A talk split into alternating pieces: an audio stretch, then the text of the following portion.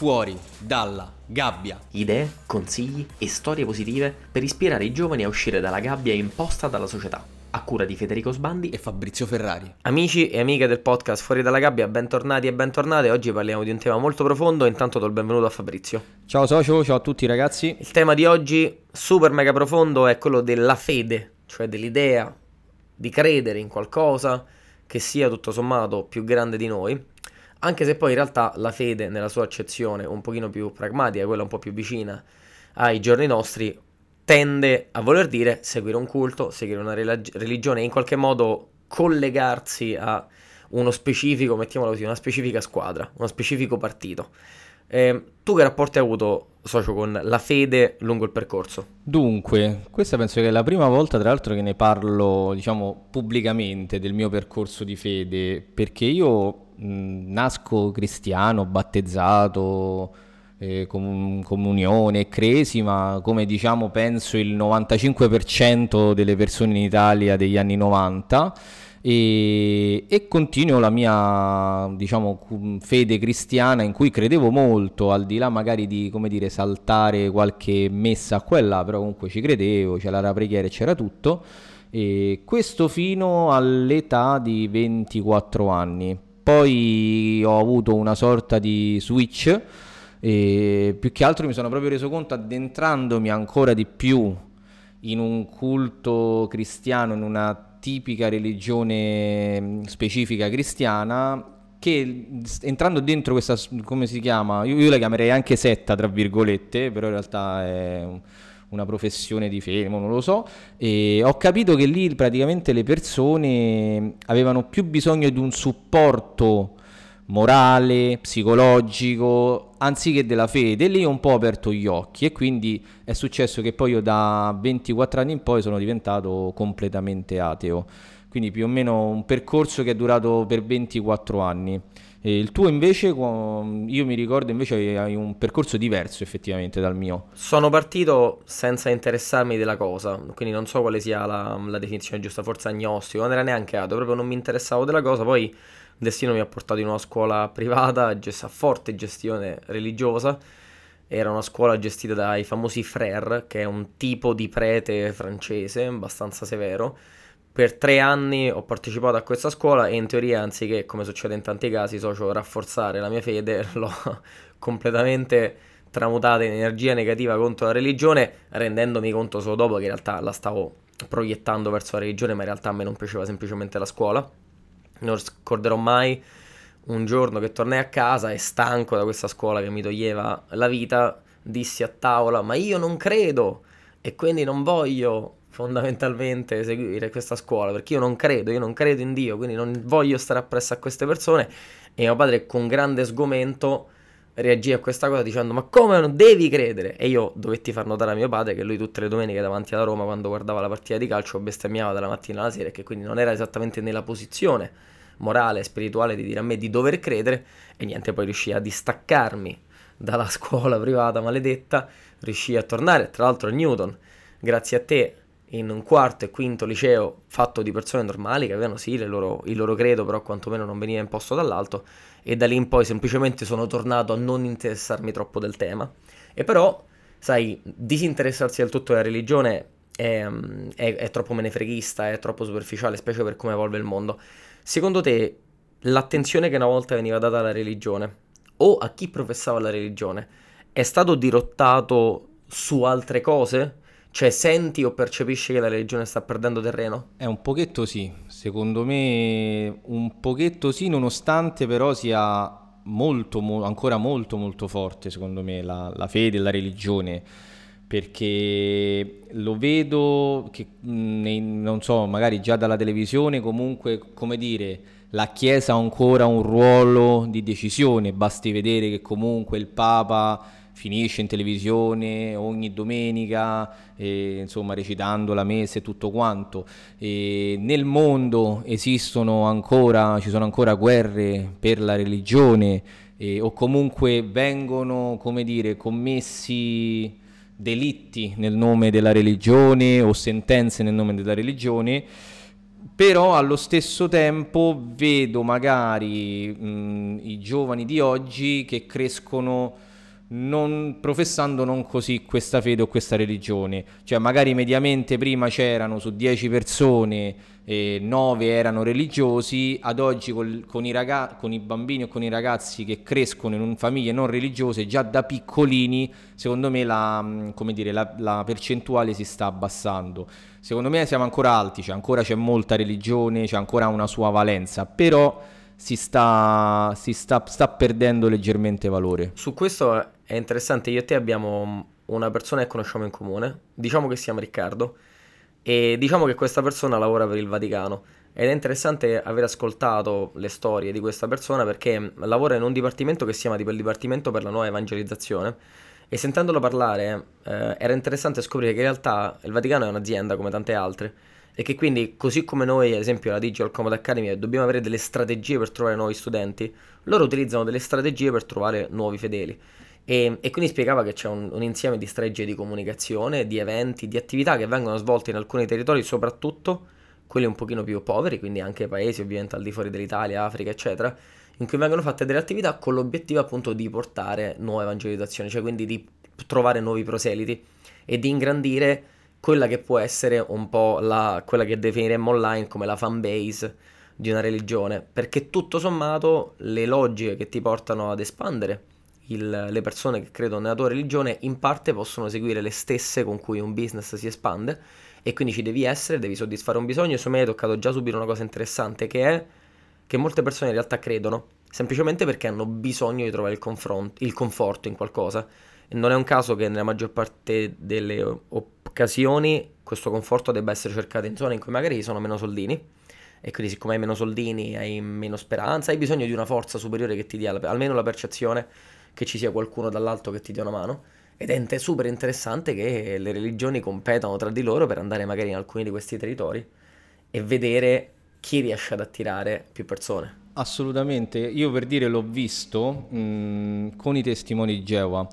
se tu, per dire, io qui, tra l'altro fa ridere perché Testimoni Geova a Genova è un, diciamo, un gioco di parole interessante e praticamente io mi rendo conto che qua intorno ci sono proprio dei, questa, diciamo, questo roll up, mettiamola così, con, uh, con, delle frasi forti tipo vieni a conoscere la parola di Dio, queste cose qua, testimoni Geova, ci sono queste persone messe lì sparse su più, su più fronti, quindi non solo in, in un posto, ma stanno almeno in due o tre e, e, loro ecco sicuramente stando là nell'arco della giornata attirano qualcuno. E, e ho visto che sono molto forti perché tra l'altro andando anche a Torino li ho trovati anche a Torino e, e li ho visti anche in, vari punti de, dell'estero in Spagna, in Portogallo e così via quindi loro sicuramente hanno anche una, come dicevi, una strategia e, e, tra l'altro sono anche mossi da, da, molto denaro secondo me, perché già solo mettere là delle persone, sì ok che puoi, quelli magari possono essere volontari, però poi quei volontari comunque in qualche modo, non lo so, un pasto, una, bottiglia, una bottiglietta d'acqua, cioè li, la devi pagare e di conseguenza secondo me ad oggi ancora, come dicevi tu, il fatto di avere una forte cassa economica dietro aiuta molto in questi casi. È come se devi fare pubblicità e hai budget illimitato per promuovere la tua cosa, la nostra scuola in questo caso, e quello è un budget illimitato con cui effettivamente puoi andare a fare nuovi proseliti. E rispetto a dove magari oggi le persone abbiano proiettato quell'energia che una volta veniva dirottata verso la religione, col fatto che noi lavoriamo nel digitale, non possiamo far finta di niente e dobbiamo accettare il fatto che un po' verso i soldi, quindi verso il materialismo finanziario, un po' verso il digitale, la tecnologia, quindi il materialismo dell'innovazione, paradossalmente cose che non hanno a che fare niente, non hanno a che vedere niente con la spiritualità, si sono prese un po' di quelle energie.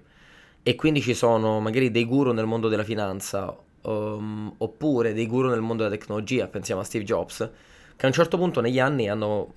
quasi ottenuto un livello di divinizzazione, trattati come divinità, anche se in realtà sono persone effettivamente come te, sono molto vicine a noi, e sebbene dei geni, eccetera, eccetera, nella maggior parte dei casi non sempre, però sono riusciti a prendere quel livello di attenzione che magari una volta avrebbe avuto un profeta, che ne pensi? No, ha senso, ha senso, e pensando appunto a questi nomi, to- torna, torna sicuramente. Poi ad oggi, ecco, magari mettici che... Mh, le, le, religioni aumentano anche e di conseguenza escono nuovi, come dire, santoni E la gente, specialmente in questo periodo, magari ha bisogno di credere in un qualcosa e, e magari secondo me c'è anche questo switch, no? Magari come dire, qualcuno è sempre stato cristiano religioso, però vede che non l'ha portato a nulla, però magari c'è il nuovo santone e allora io dico, vabbè, oh, magari lui non mi ha portato niente, quindi provo con quest'altra, con quest'altra religione. Ed effettivamente io ho avuto casi di persone che nel corso del tempo hanno cambiato religione, cioè magari sono passati dal cristianesimo ai testimoni di Geova, addirittura dal cristianesimo all'Islam, eh, insomma vari, vari, cambi. Secondo te perché avviene questo però poi? Cioè dice solo disperazione o c'è un motivo, c'è un forte potere del marketing anche qui dietro? A quello dipende dalle due caratteristiche personali, socio, nel senso a te una roba del genere più o meno sarebbe difficile che accadesse perché magari non hai quei tratti caratteriali per cui divinizzi le persone, le singole persone. Se tu invece sei stato abituato, per come sei fatto tu, a divinizzare una singola persona, una singola religione, un singolo profeta, tu quell'energia a te resta dentro. Quindi anche se quel singolo profeta, religione o persona ti tradisce, tu però quell'energia da qualche parte la devi ridirottare e quindi troverai qualcuno che diventa il tuo nuovo mito. Siccome noi non so se è un merito o un demerito, però abbiamo un certo livello di autonomia, di indipendenza intellettuale e forse anche spirituale. Tradotto, cerchiamo davvero sempre di farcela con le nostre stesse forze e quindi non ci appelliamo né a una famiglia perché probabilmente non ci può dare una mano, almeno a livello economico, né a qualche personalità esterna. Alla fine ce la vogliamo fare per conto nostro, forse anche in questo siamo diventati indipendenti e quindi è proprio difficile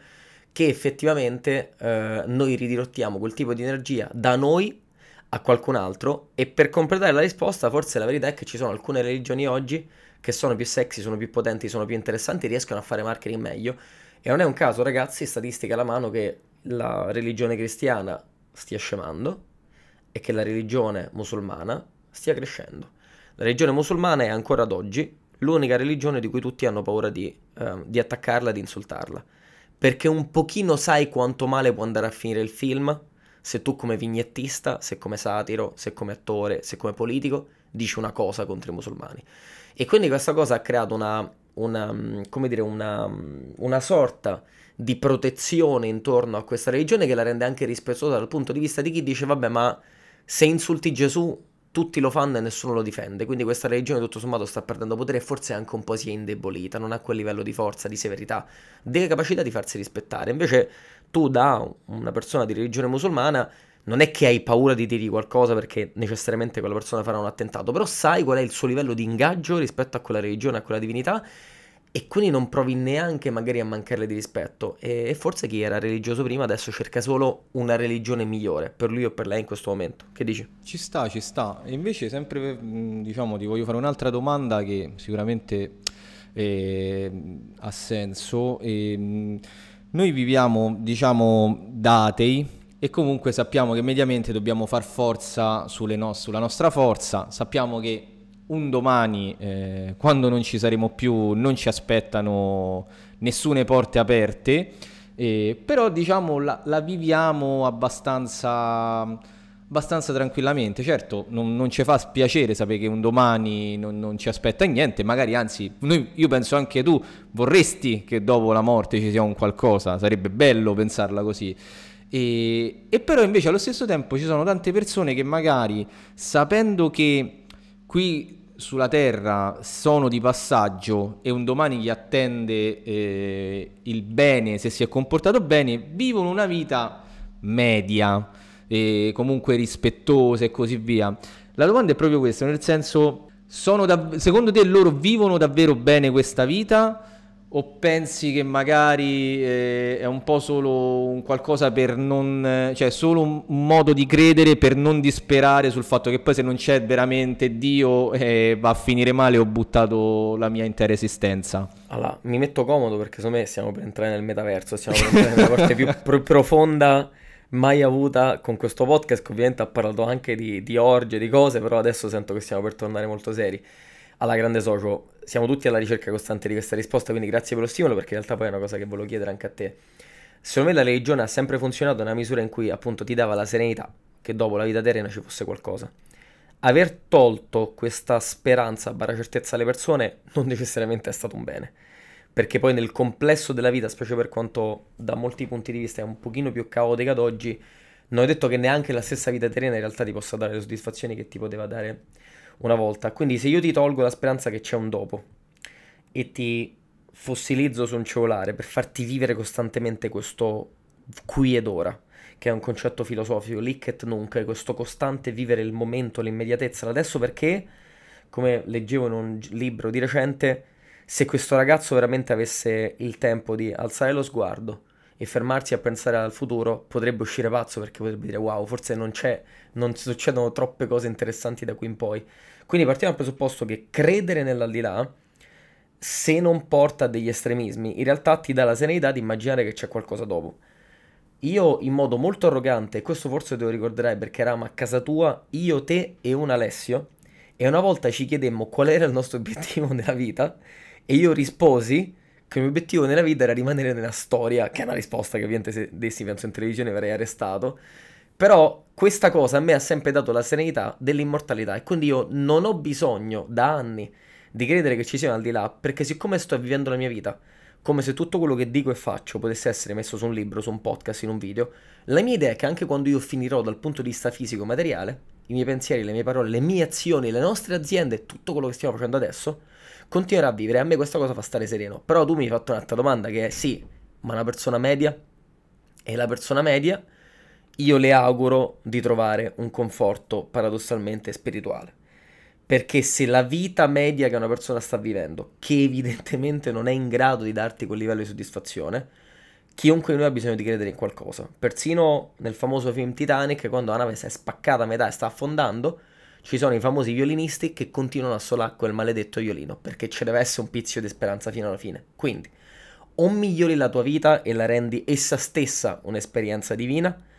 oppure cerchi di vivere quanto più nella media e sereno possibile senza rompere troppi coglioni a nessuno, però devi credere qualcosa dopo, perché altrimenti insomma, diventa difficile vivere una vita piena, ricca di significato e fondamentalmente felice. Si finirà per impazzire perché non avrai la percezione di dove stai andando con questa vita. Molte persone, ne abbiamo già parlato con la puntata sui figli, la risolvono facendo un figlio e dicendo il mio lascito al mondo è questo, quindi anche quando fisicamente me ne andrò, almeno ho lasciato una prole al mondo. Te invece, secondo... anzi qui ti faccio una domanda proprio personale. Tu, il tema dell'aldilà, di quello che c'è dopo e anche della finitezza della vita umana come l'hai affrontato? Quando ci hai pensato e che risposta ti sei dato ad oggi? Allora, io diciamo che già avere questo um, switch da credente cattolico praticante a diciamo ateo barrio agnostico, nel senso pure io non è, non è solo che non credo, proprio non mi interessa più questo mondo. Già quello secondo me è stato un passo molto forte, cioè comunque pensare che per anni tu avevi la, la, tua speranza, cioè la tua vita in mano a un qualcosa di, come dire, di oltre, di divino e che a questo punto ti rendi conto che non c'è più, un po' è stata una cosa, insomma, abbastanza, è stata una cosa molto forte, un bel, un bel trauma, tra virgolette, però allo stesso tempo mi ha aperto gli occhi per dire, ok, però allo stesso tempo allora io sono responsabile di tutto quello che faccio e tra l'altro non c'è nessuno che mi giudica per questo e non mi giudicherà un futuro. Quindi in generale me la vivo bene, cioè nel senso il fatto di, di poter fare il meglio con le cose che ho a disposizione è sempre stato il mio obiettivo. È inutile che dico, oh, ho una vita, allora devo fare 100 milioni di cose. Sì, ma se poi non ho gli strumenti, se poi sono, mm, come dire, non, non ho proprio le persone attorno con cui farlo, cioè è inutile, tocca essere pure un po' realisti nella vita. Cioè, sono, sono già stato molto fortunato a nascere in un paese che comunque vuoi o non vuoi mi ha fatto arrivare fino a 33 anni sano e vivo, cosa che tante persone non hanno. Quindi già questo secondo me è una cosa che la vita mi ha dato e che, alla quale ringrazio giorno dopo giorno. E però poi sul fatto dell'aldilà, semplicemente io, come dire, come dice pure Mar- come disse la, la, la, la, fisica Margherita Hack, se non sbaglio, se cioè noi siamo una sorta di un domani non ci saremo più, le nostre molecole, i nostri anni si sgretoleranno e continueranno a fare parte de- dell'universo e basta, cioè non, non c'è nulla. Certo, è ovvio che spero veramente a questo punto di sbagliarmi, che magari veramente possa esistere un qualcosa, ma diciamo a crederci addirittura non... no. Allora chiudiamo con una domanda provocatoria e poi andiamo verso la conclusione. Siamo tra dieci anni quindi è il 2033, io e te ci abbiamo 43 anni. Ce l'abbiamo fatta a livello imprenditoriale, abbiamo vinto. Tutte le cose che stiamo facendo stanno andando bene, siamo messi benissimo dal punto di vista finanziario, possiamo dare una mano in famiglia. È andata. È più probabile che tu a 43 anni stia credendo a una religione perché hai trovato un rinnovato desiderio di avere un rapporto con un Dio, qualunque esso sia, o hai un figlio di tre anni? No, fi- eh, a questo punto il figlio, sì sì, è molto più probabile, ma perché al massimo posso essere io a 43 anni una figura di riferimento per le altre persone. Questo non significa che mi sto mettendo alla pari con le divinità o con i santoni, però effettivamente magari con tutto quello che è il mio sapere posso donare il mio sapere alle persone e aiutarle in qualche modo, quindi sicuramente è il figlio. Tu invece? No, è interessante, penso al contrario, perché sono, sono, sono, confidente, del, sono confidente del fatto di non voler avere eh, i figli e invece mi affascina l'idea che proprio nell'esatto istante in cui ce l'abbiamo fatta, quindi un pochino è calata anche la cosa di voler conquistare il mondo perché mezzo ce la stiamo facendo e quindi non è più quella la cosa più divertente che uno possa fare. Guardandoti intorno magari hai tutto e dici cos'è che mi manca? E magari potrebbe essere un piccolo, graduale, soft ritorno alla spiritualità, all'idea di dire ah, forse non sono così importante, proprio adesso che ce l'ho fatta forse non sono così importanti, c'è qualcosa di più grande, fammi fare due chiacchiere con Dio.